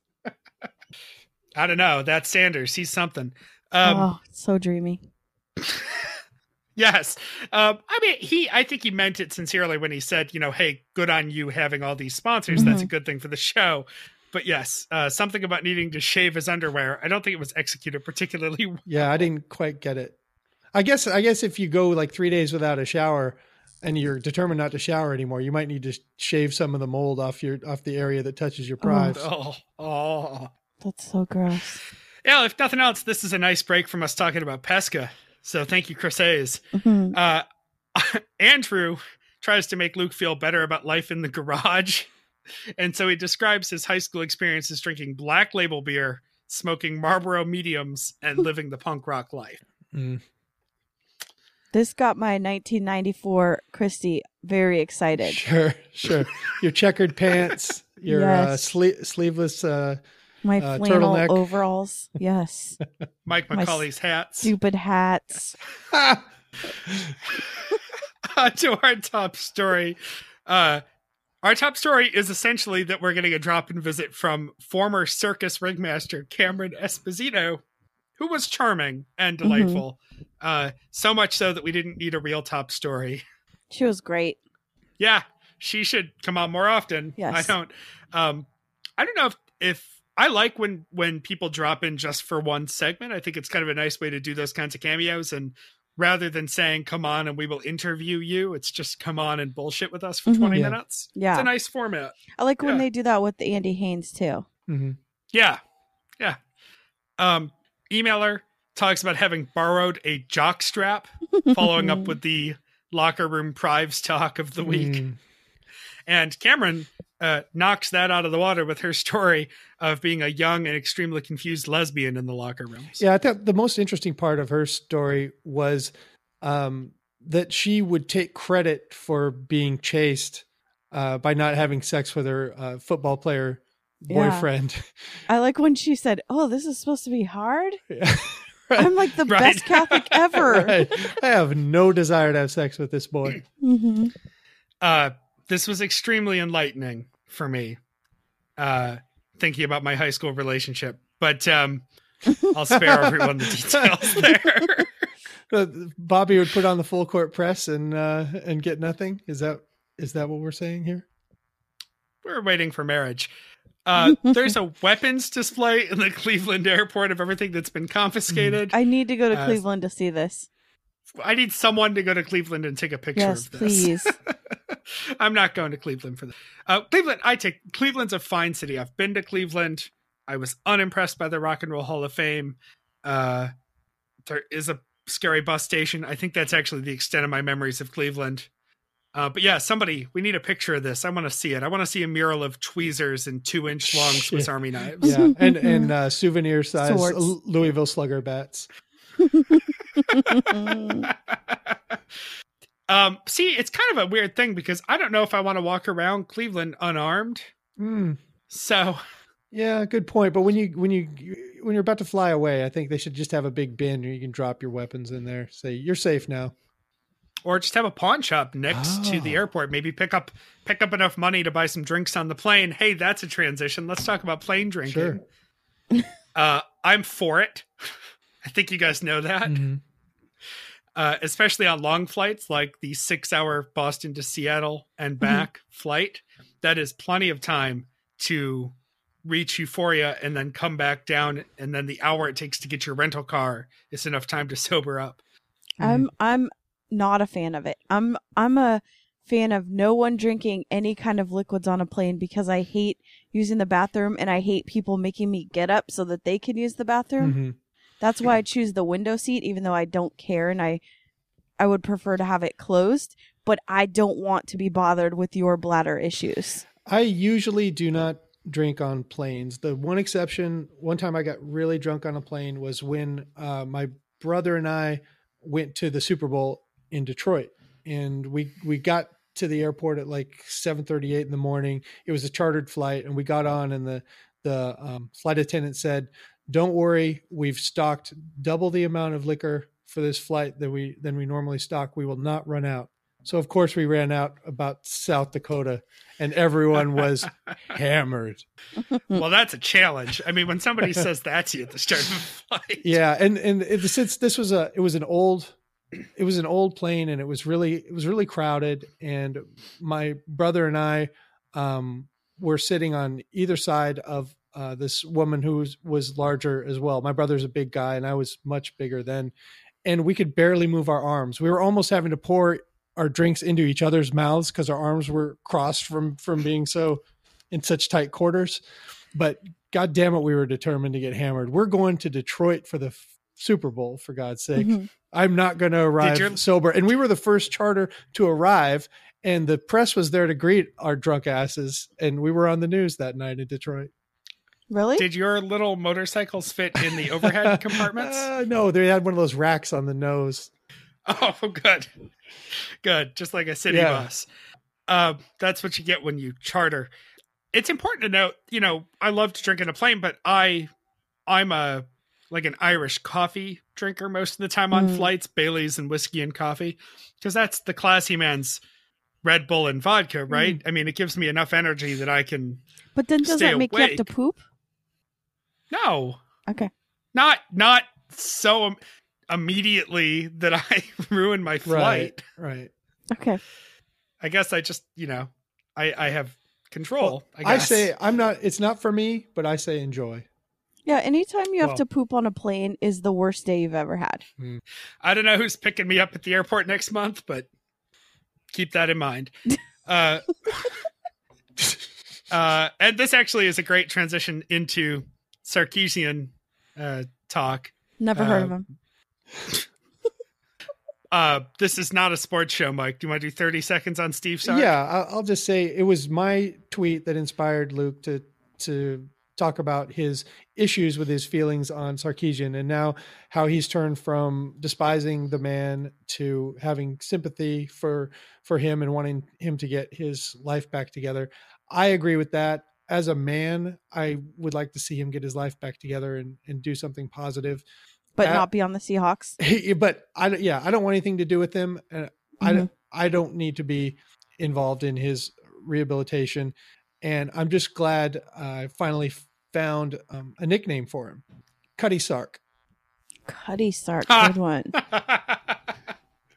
Alcoholism is not funny. No, it's No. not. I mean It's that. serious Uh, business. and I feel bad for Sark and and uh you know, if the Seahawks want to hire him as a special assistant to the conditioning coach or um, a, a, Bar back. a specialized long snapper He- scout, I mean, he wasn't a bad coach, No, he was. right? or just he was a good recruiter. a human mascot. So, so, and I think part of him being a good recruiter is because he was a partier, you know, and hmm like there are some there are some guys that are good recruiters because they get in with the parents. Uh, I think he was one of those guys who was a good recruiter because they're like, hey, this guy Got it co- with the- comes drunk into the huddle. I mean, But there are also, no Mike, rules can I- here. can I tell you that I have insider background on this situation? oh yeah, um because my former boss was a um alumni and got invited to all these parties he also really knew how to network with the rich old guys Mhm. he would they would throw the all these big fundraisers and he was really really good at it and raised tons of money Mhm. during his time what i hated was that the the little whatever the line the tagline was always bark for sark Mm. and i just need to say no to that that's a hard no I have to put a hard no on fireball shots. So yeah but that's him t- appealing to the young people that's what mike said right that's right, all those high school seniors. he's not choosing fireball when he's shame drinking at home Yeah, or in his car or whatever he's he's doing that because like hey guys let's all do some shots Are we still That's a doing safe- Goldschlager or what? Yeah. right Right. so fireball is the new goldschlager jägermeister it's the safe shot that everyone can take Mm. And usually enjoys yeah. Rumple Minze. So they bring That was, they would bring a That was tray. They'd bring a tray over to the huddle during timeouts, and everyone would just you Mhm. know knock one back and Gate Gatorade bottles full of fireball. Sometimes I think Michael Uh, Bennett is drunk when he's playing. I, I don't know why. I, every time he jumps off off sides, I'm like, "How high are you?" do you know what team we're on Yeah. Mostly unrelated, but I usually think Cal Ripken is drunk while he's doing Oh. color for the Well, it's like they have to he wake him up every every 15 minutes to say something. It's uh, Thursday, 1970, a disquieting disarray. Luke is thoroughly distracted by Twitter moments on his phone, thinking that people are talking about him, but they're not. also, i loved that just telling it like it is. Also mentions the the phrase Netflix and chill. I'm not sure he understands fully that phrase. i don't think he knows what that means Yeah. Uh, Andrew lets us know that he is wearing long pants, which makes me wonders about all the days he didn't tell us he was wearing long pants. Mm. And um, we actually spawned an entire conversation about dress code because Luke has been wearing sweat shorts consistently. bad look. I I don't I don't fault him on this. If you've ever had to remodel or I mean basically gut a house or do any kind of stuff like that, for him to dress up just to change back into those clothes, that that's ridiculous. Well, Yeah, no, I get that, but but I, you know, when I get home from work, if I'm in for the night or whatever, uh, I pretty much immediately dive into Tonight gym pants. shorts, Yeah. tonight pants, a t-shirt. But I I have that outfit. Like if I'm going back out into the world, I don't wear this to the store. Like I don't fault Luke for wearing sweat shorts or whatever the hell he wants while he's doing the reno, but like Mhm. keep a clean pair of jeans and a button down in the car or in a clean room or don't go out like that. That's just embarrassing. especially if your wife has been scraping tar paper off the floor all day. Let's Right. let's give her a little Well, treat. I Let's need put to- on some clothes. Well, I need to know is she um wearing dresses or nice clothes too after she scrapes the tar? Oh, who cares? She, she- like she makes anything look good. I mean, come on. That's Exactly. true. That's true. And this is the age of active wear. So even if she's wearing, you know, black yoga pants and a tank top or something, that's perfectly acceptable. Uh, I'm noticing in Meredith's notes, and she's not here today. Mike, do you want to steal this, or um, is it not interesting for you if it's not defended? mm, let's see. Car- uh, no, I don't. I don't get the reference. Oh no, just just that she thinks that sweatshorts are still better than cargos. Oh, oh Mhm. well. I don't agree with that. I mean, is it probably better to look at?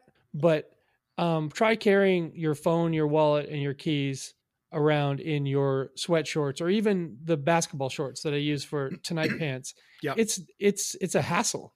So if you're going to go out in the world wearing some some shorts, cargo shorts are not flattering. I don't think I look good, but hey, you know, I'm gonna come out with a line of uh clothing that's a spin off of cargo shorts, Mike. So I might need some some of your feedback on what's good and what's bad. yeah, and and you never know when you're going to be asked to deliver some cargo. So that's Right. also a reason.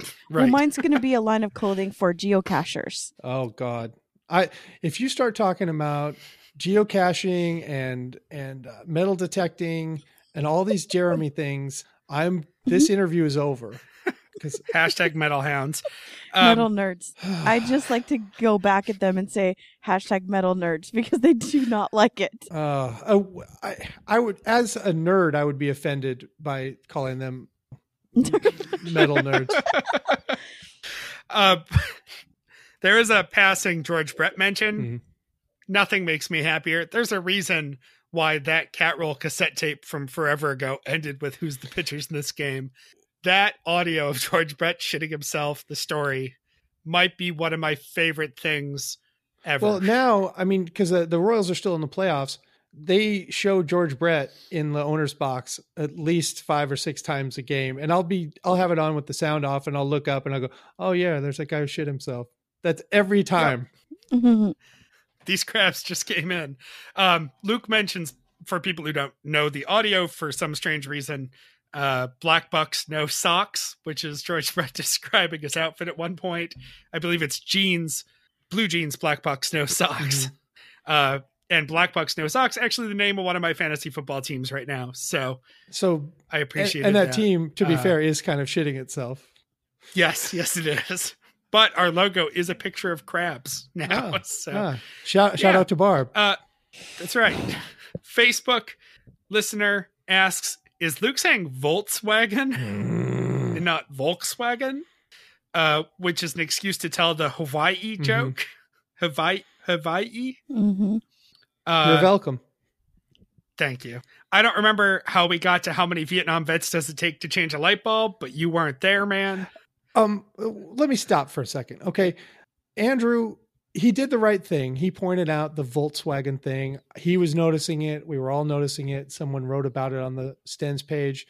Um, and, and I'm glad he said something, and I'm glad we're getting that corrected because there's probably going to be a lot more Volkswagen talk. And it's not harder to say Volkswagen than Volkswagen. In fact, I think it's easier.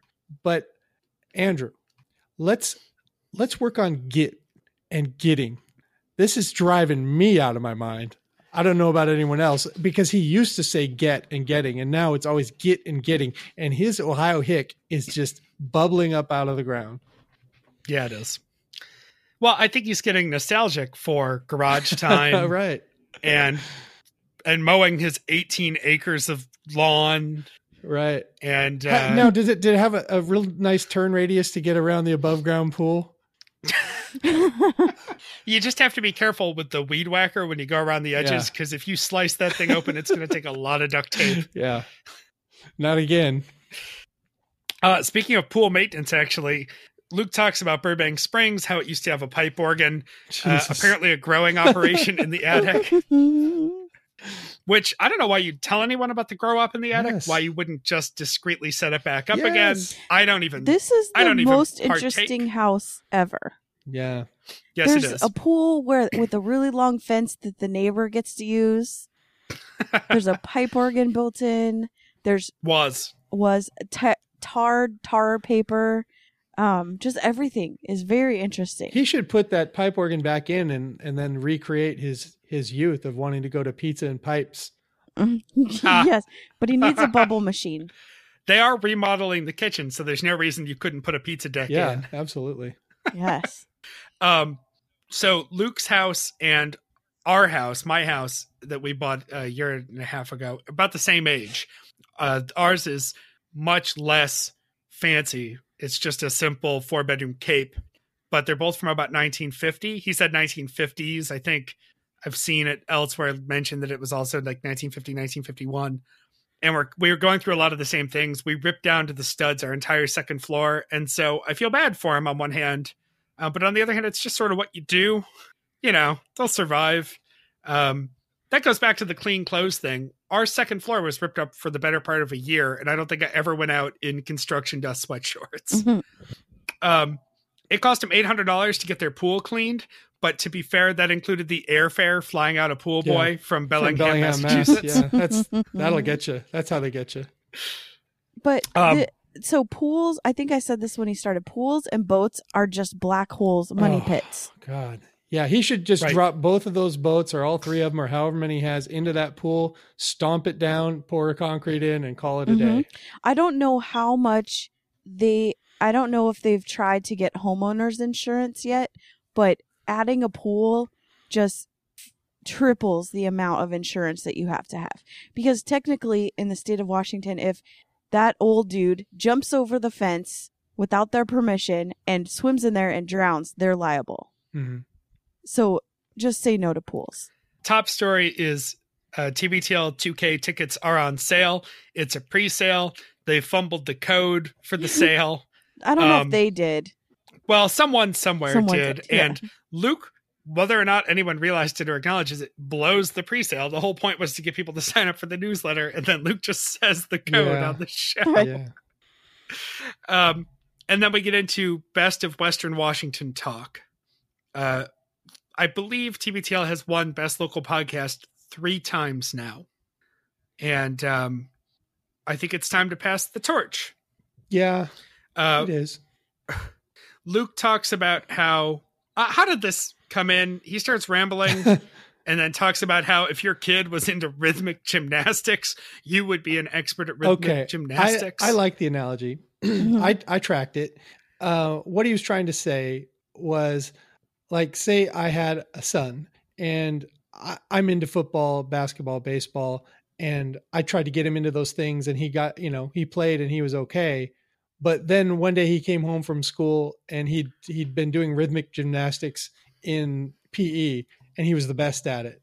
And he said, "Can we sign up for this league down at the Y or whatever, this team down at the Y?" And mm-hmm. I would sign him up, and if he was amazing at it, we would get into it. It is the one thing that he could really win at, and that is Mhm. the podcasting award for Luke. Luke wants to be more famous than he is. Luke wants to be, uh, if not the next Garrison Keillor, the next Tom Bergeron, or something like that. And Right. that may not happen for him. You know, if he keeps showing up unprepared for the bankers conference, it's you know, those will be black marks against him.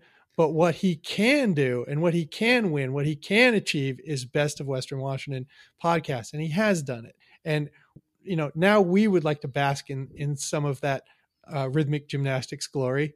Uh, so please vault us to the, to the top of this. I think we've gone from, you know, the seventh page to like ninth place in a day and a half, two days. So that's good progress. But you know, Christy wants to win more than anyone. She's got her little ribbon that she wants to run around and twirl. You know, Mhm. she's got some cartwheels she wants to turn. Um, we, I will make it into a T-shirt and wear it all the time. yeah, Plaque. yep.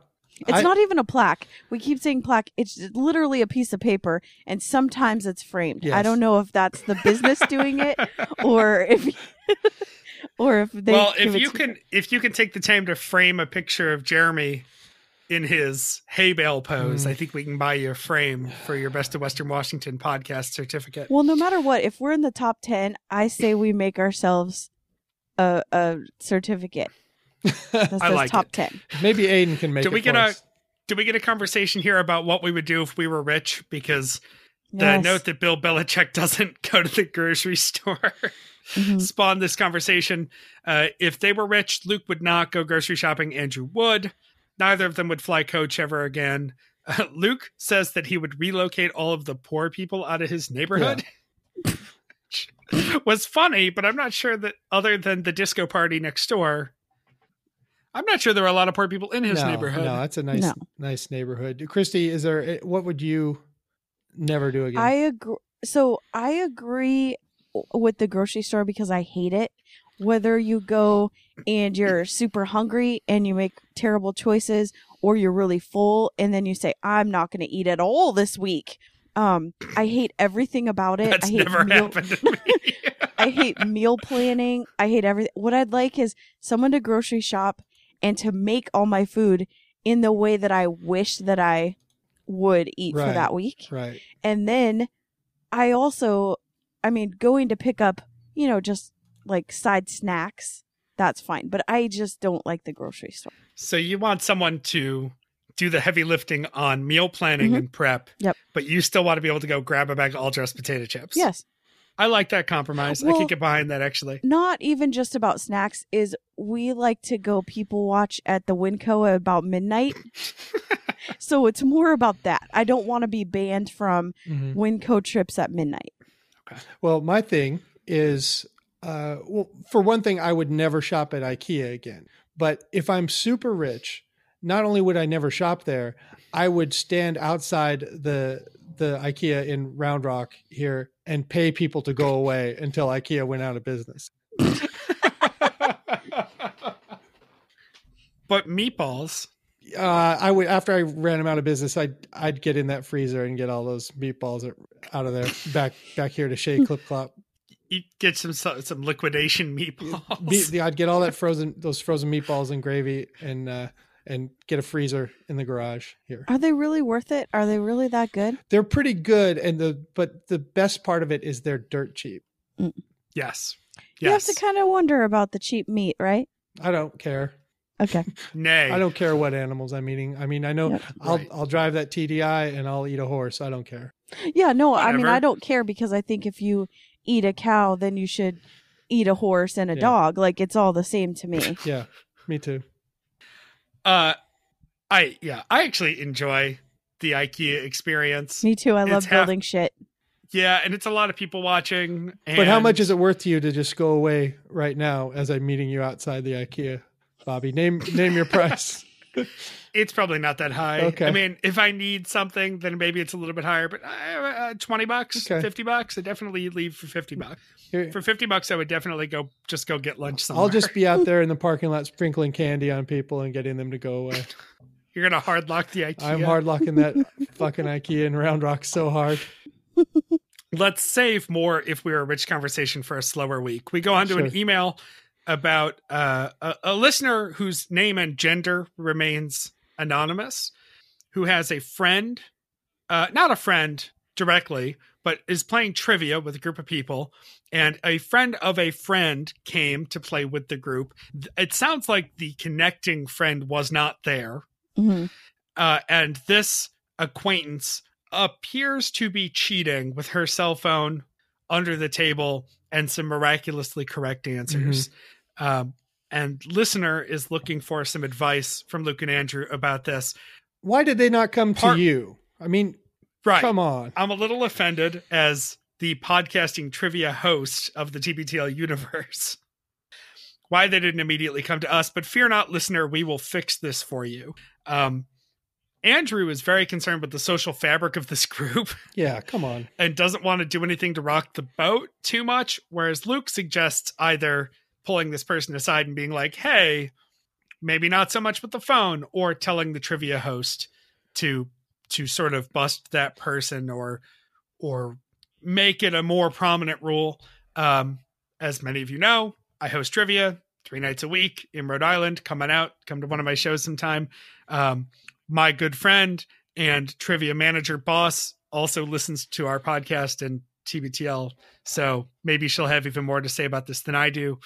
But um, first, shitty trivia host shouldn't be an issue. If the host was any good, this wouldn't be an issue because she would have been caught already. Yeah. Uh, assuming you have a decent host who, for some strange reason, has just missed this, absolutely bring it up to the host, especially if they're a regular team. Like, I go to places where I get regulars every week. I know them well. I really like them. If they came over to me and said, Hey, we've got a friend of a friend who's kind of being a pain in the ass, that is exactly what I would do. I would make a stink about cell phones a little bit more than normal. Um, I might make the rules a little bit stricter. Um, I actually do this at some of my shows now because I've got a couple of people who I noticed seem to drift off for a smoke break or a bathroom break at opportune times during big questions. Mhm. And so now I just tell people they can't leave their tables until I have their answer. Um, and, you know, that's easier for me than throwing out a team because at the end of the day, the restaurant I'm working for doesn't want me to throw out an entire team. Yeah. That's a table, Right. that's a check. Yeah. So if I can find a way to solve the problem uh, discreetly, I'm going to do that. So just come talk to your host. But It's but even just some before nerdy that, guy. though, bef- even before that, Bobby, why why didn't this person just just say, "Hey, dummy," and put it away? Well, so the thing is, they, how, my understanding is they didn't see, see her on her phone. It just, she just seemed to be doing something and then had the answers, but they didn't notice because I've been on teams where someone is on their phone, not cheating, but just, you know, doing whatever. And we'll all just say, put it away, Right. put it away because we're going to get Yep. kicked out. I've also gone over and shamed a team that had their phone out. Mm-hmm. So the answer, listeners, to just invite Christy to your trivia night. Oh yeah, but if you don't see that person doing it, how are you to know? Well, it sounds like it was sort of a progression. It sounds like, oh, she seemed distracted, and then oh, she suddenly got the answer, Right. and then her hands were under the table. Right. Mm-hmm. And when your hands are under the table for that long, it's either a cell phone or your prives. Yeah. So Either way, take it. right. Go. right. Just don't invite Um, that person again. I just don't understand. Like if they're if they're that worried about it, then don't invite that person. as a trivia host, when I'm walking around a bar or something and people are answering questions, if some idiot is on his phone, like texting with a girl Mhm. or scrolling through Facebook or working on his fantasy team and all these things I see all the time, I usually just stand behind them and sort of lean over them and stare at their phone Mm-hmm. until they look up at me horrified. Yeah, And then they go, I'm not cheating. I'm not cheating. And I go, I know. Put your phone away yeah. and they're usually so embarrassed at that point that, that it just stops. And so sometimes you just have to apply the right amount of pressure, you know? Mhm. Yeah, I once That's all. yelled at a team and said, "Hey, are you guys getting good cell coverage in here?" Yeah. And then they because it was very they, obvious. they that were shouted cheating. out an explanation of string theory back at you, and it proved Yeah. that they had been exactly. cheating. Uh, let's go to Friday, 1971. Cough the calories away. Luke is at Burbank Springs. He's covered in drywall dust. Andrew is sweaty as the Dickens. How sweaty And is he's br- Dickens? He's recovering from a midnight steak followed by a peanut butter and jelly sandwich for dessert. We'll just leave it at that. I hear judgment in, in Mike's side. Oh no! I mean, uh, poor dining choices after midnight. I'm all behind that. It's just weird poor dining choices. I just think it's funny that we start the week and end the week the same way, which is that Luke is dirty and covered in drywall dust, and Andrew is sweaty as the Dickens. He's got the meat Um, sweats. Mhm. right. Uh, so it's all full circle this week. We talk about dessert sandwiches, followed by the awkwardness of servers asking you if you saved room for dessert. Okay, um, okay. Wait a minute. Like Luke finds this awkward. Uh, I. I've never found it awkward. It just is what it is. Either you're going to have dessert or you're not. How is that awkward? Do you guys find this awkward? It's what? No, what's even more awkward is when they don't ask that and you want dessert. yeah, I know. I know. Right. Which I've I definitely had that happen. Yeah, I've uh we were out to dinner and the person we were with wanted dessert and it was just really weird cuz he started to bring the check and then she's like, "Oh, sorry, but I kind of wanted dessert." And Yeah. he's like, "Oh, yeah, no problem." But I I don't know why. It, oh, it's because Luke wants to please everyone. hmm So he thinks that he's disappointing the server when he says no. But let's not let Luke off the hook for his restaurant behavior in general because he is the guy who this was before we started doing the show. He mentioned that when he's in restaurants, he always tries to order first ahead of the o- older people and women because he thought that it was polite to give them more time to think about what they wanted to order. he said this. Do you guys remember this? I remember this. Yes. But is he wrong? Oh my god. Yeah, that's a terrible breach of etiquette. You always Well, Yeah. let no, no. women and I older can people go first. Okay. I mean, I see where you because you can say I'll go you go first. Him jumping to do it, yes, that's yeah, rude. That's what he does. Um, yeah. Uh, as a white male, aged 25 to 49, I order last. last. We're last. always. Yep. Well, what I what I want to do is what the server wants. And if that means they go in a certain order so that they know they get the order right and it's hot, less maintenance for Mhm. them, that's the way I want it to Okay. go. Sure. But Luke Yeah. being in the middle and jumping up and saying that is weird. Yeah. Because there's nothing more awkward than when they bring the sizzling fajita platter and put it in front of the wrong person. No, just because you know, especially when you're in a large party. No, I, I right. Oh yeah, Uh, yeah, I think Andrew- a large party. Yeah, you can start start somewhere and go around. But if you're talking about Mm-hmm. uh, three or four people, what the hell are you doing, dude? Yeah, that's that's. we- I hate being in a large party where just a random person that's ten away from the server just starts calling out what they want. Yeah. That Yep. person gets served last. If I'm the server, I got to teach a lesson. hmm That person also orders an appetizer, eats all of it, and then puts it into the split check. Yeah. Uh, on to Andrew asking for extra napkins in advance and being very nervous about it. Mhm. Poor Andrew. I think it's actually kind of funny. Uh, just, uh, just, uh, just make it with the napkins. Uh, you can have them back if we don't use them. Yeah. Yeah. Um, Luke, do you sign at Lowe's Mhm. for Halloween? A stupid yard sign. What was it? Trick or treat. Yeah. Smell my stinky, Yeah. stinky I, feet. I would- it kind of bothered me too. I mean, Me I- too. yeah, I can see it. It's a dumb sign to be purchased by dumb people that will be thrown Mhm. out in November. But like you said, because So, this uh, would bother me too. This isn't the trick or treaters carrying this sign around. Mhm. So the people at the house are not trick or treat. Right. Right. now, if it had been a sign about being offended by smelly Right. feet, Mhm. then he'd be yeah, happy something. Halloween. Right. Keep your stinky feet away. Yeah. I That's have. the we sign I have, have. we have good stuff to eat, so put them Right. dogs away. Luke has a five hundred dollar limit on his only credit card. This is amazing. These guys are almost 40 years old and they don't have any credit. What the F is that? Luke has it's credit. It's, really just weird. bad. Well, it's really weird that he was able to get multiple house mortgages, but he can't get four five hundred dollar credit limit. Something's Christy, weird. He needs He's to. always what? had a co-signer on those mortgages. Yes. Yes. The- He's going Uh, on he's going on his lady's credit every time. He's riding on their credit. Uh, I see. Here, so here's the thing. He needs to apply for a Alaska Airlines Bank of America credit card That's what I have. next time he's on a plane and see what happens because it's like he's going through his bank to yeah, do it. he should go Yeah. get a Vulture card. A Bank of Yeah. America Alaska Airlines credit card is a great credit card, by the way. This episode is brought to you by Alaska Airlines and Bank of America. Uh, Mhm. But uh, I guarantee Capital One would give him a credit card. This. No doubt. know. No doubt. And Andrew said, I don't even know how to get a credit card. What the where Where have is you been every living? commercial that's that you- not for an F one fifty on football games? Well, I could see Andrew doesn't need one, maybe, yeah. but Luke in his traveling, he's 100% right that he stays in one hotel for one night and that Yeah. card's blown. Why doesn't he have a corporate right, an card? for APM all card. these? Although a lot of his work is Yeah. piecemeal, you know, they're not going to give him No, a but I live mean- wire credit card and a CBS Sunday morning credit card. No, but Livewire should.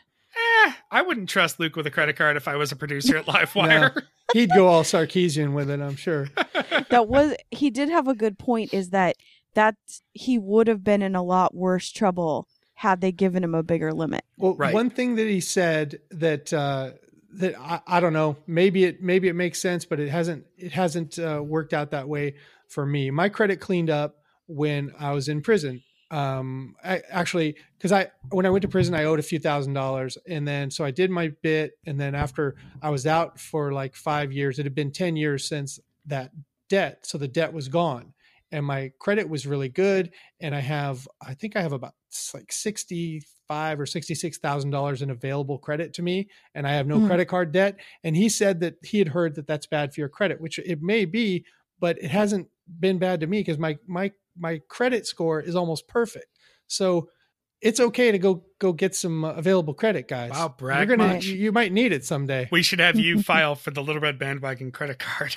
Yeah. Yeah. Oh yeah. Yeah. If you want to buy a house, just uh, yeah, Uh, use my credit. Andrew doesn't have credit as a human, according to animal shelters. Uh, Shit. he lied to get Theo because he and Vives were living in different states at the time. Um, and Professor Bananas was uh, a parking lot, gas station, Craigslist handoff. a back alley handoff. And I think the reason that happened is they went to one of the shelters and they were probably getting all the way to the end where they were actually going to get that second cat. And the last question was, so um, what are you going to name your cat? And they said Professor Bananas. And then the, they just yanked the paperwork away from them and said, no, no kitty for you. But he does have a point about these shelters is they have all these animals Oh, and yeah. they're constantly posting like save an animal and um, rescue. But then the criteria is crazy. I have a friend that adopted or whatever you do a dog that had no teeth. It had dog ibs and all the uh, skin problems and they wanted to come do a home visit. I'm like are you kidding me? Sure. Right. she's gonna feed it and take it to the vet that's all you should know Yeah. Yeah. The fact that she's willing to take this dog home yes should be you enough should for be you. paying her to take there this dog off her hands Yeah. I don't know if they're national commercials or not, but I've been seeing a lot of commercials lately for adoption of humans. And Oh, the really? commercials are basically, no, don't worry. Really, you're good enough. Yeah, I've heard those. I think And I I've- feel like Yeah, but- that's really sad, actually. but Yeah. do you know what it takes to adopt Mm-hmm. a kid it's just as bad as this Right, especially if you want a white baby from America. well America. not even just that any it's thousands of dollars they do extensive background which i'm not saying they shouldn't right. but it it's then then have the uh, Sarah McLachlan like commercial for humans. Ugh, I'm make I'm angry. I'm getting Yeah. angry. Uh, but you know, it's America, so you can still just make a bunch of babies, and you don't have Yep. to have any money, so Mhm. that's okay. Uh, so you just get to, to make some kittens. Uh, Theo, Professor Bananas, uh, do we want to address Luke's? Well, maybe it wasn't abortion when he was saying a bobo. I feel like we need to have Meredith on for that because she was the one who, Yeah. um, who really wanted to to talk about that because I wasn't sure either, but she seemed pretty convinced that he was making Okay. abortion, making light of abortion. But we can't throw that out there without right, her a back expert alley, a bobo could have been any number of other it could have things. Uh, as of Friday's show, 270 tickets have been sold for TBTL 2K. None of them have been sold to Mike Frizzell. Uh, a top story is a, a, a misanswered Wheel of Fortune, kind of weak for a TBTL top Yeah. story. Yeah, Um, but the conversation didn't last very long. Um, I, I imagine that the pressure, you know, I Mhm. always hope somebody's going to say something dirty Right. or racist Right. or sexist or we wouldn't have offensive. seen it though.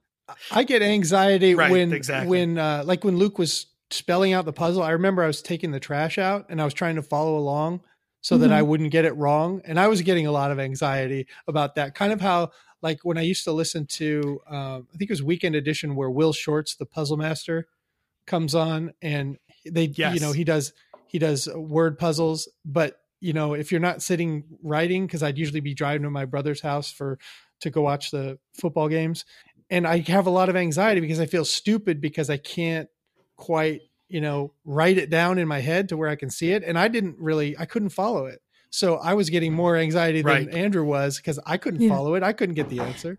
Well, and I think that it's how people's brains work. Mm. It's just a different type of of uh learning, being able to see missing letters or whatever. My dad used to always call Wheel of Fortune um Jeopardy for dumb people. Mhm. Um and so if Yeah. I couldn't get the puzzles, I would just be really anxious or like Yeah. just not talk about it. Yeah. Well, that's okay because that's what tic tac toe is for. That Um, was a good show. Yep. It was. uh, oh, I had a Wheel of Fortune point that I wanted to make, and I completely lost it. So there you go. Oh, I was on a an elliptical at the time, and I couldn't track Right. the letters. Not to brag, so I was not an elliptical. But um, the conversation after that was about guests who get high, and Luke told some stories about live wire guests who maybe were a little too out of their own heads Mhm. to be useful guests, and and they both agreed basically that they wouldn't get high before doing the show because they don't feel like that would be beneficial in any way to them. Yeah. Their, Yeah. their, their games are based on quick wittedness and not like longer, more philosophical, like, uh, observations. So, like a guy like Dan Harmon has like bigger things to say. So Mhm. he can get drunk or high and then you just follow him because you know he's going to get there. But their show is based on banter. I don't think it would be a good idea. Uh, Luke saw The Martian, and it was pretty good. Uh, I haven't seen it yet, but he says he can't take Jeff Daniels seriously. Mhm. To which I said, "Have you Was not watched anybody the ever Newsroom? taking Jeff Daniels seriously? I loved The Martian so much because of like what Andrew was saying, even though he hasn't seen the movie, that it didn't fall into those there's a stupid love story or he's doing it for his kids. Like oh, I I really highly recommend this movie.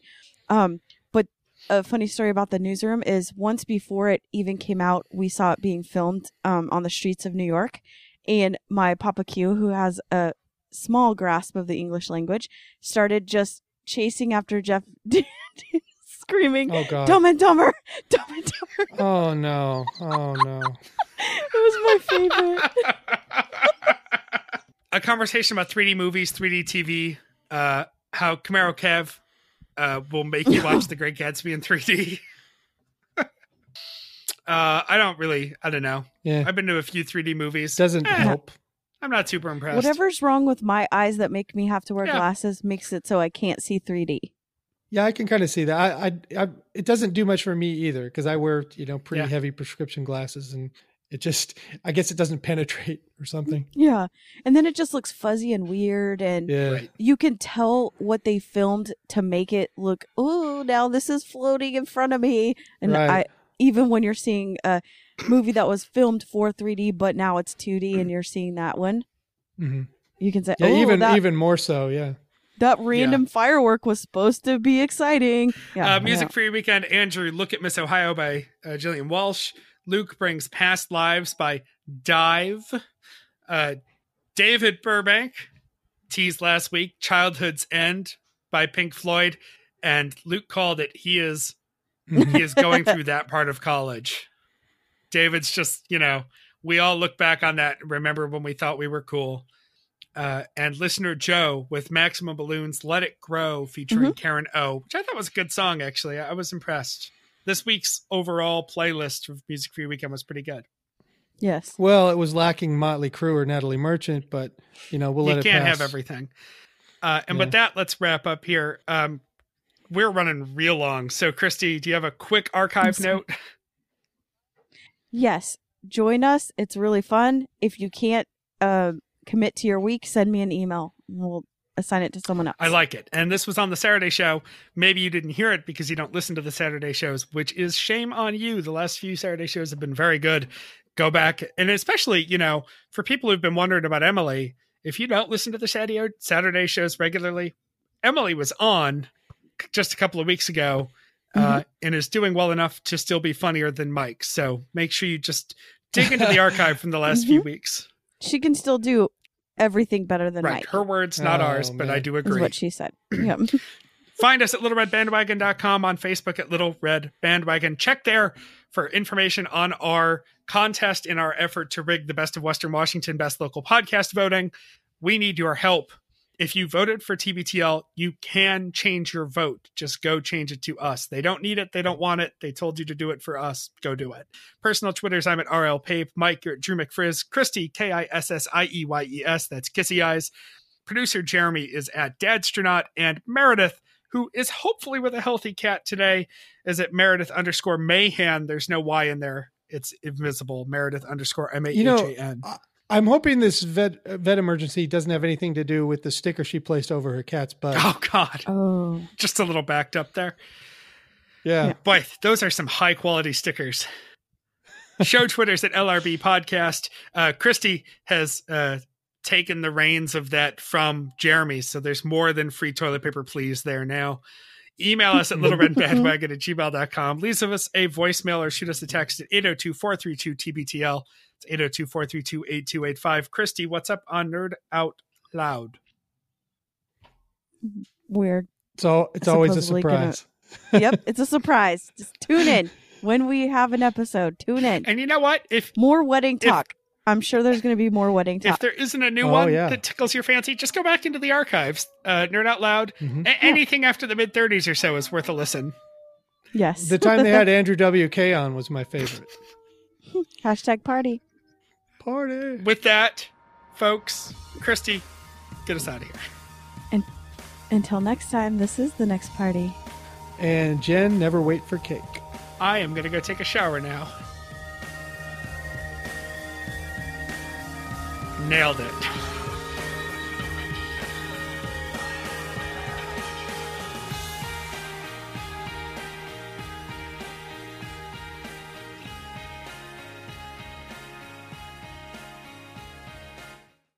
I think it has to be if if we were going to try to like create a campaign, it seems to me like it has to be about Little Red Bandwagon Yeah, no, I think you're absolutely right. because there is a podcast about our podcast. yeah, yeah, you're absolutely right. I think Everybody that should vote that's, for that. I think that's, and then I wish the very best to all of our other friends, and I hope they get a lot of votes, and I hope that people, um, you know, that it goes like Little Red Bandwagon, and then a tie for second place between like nine other podcasts right, that I like, I'm with you.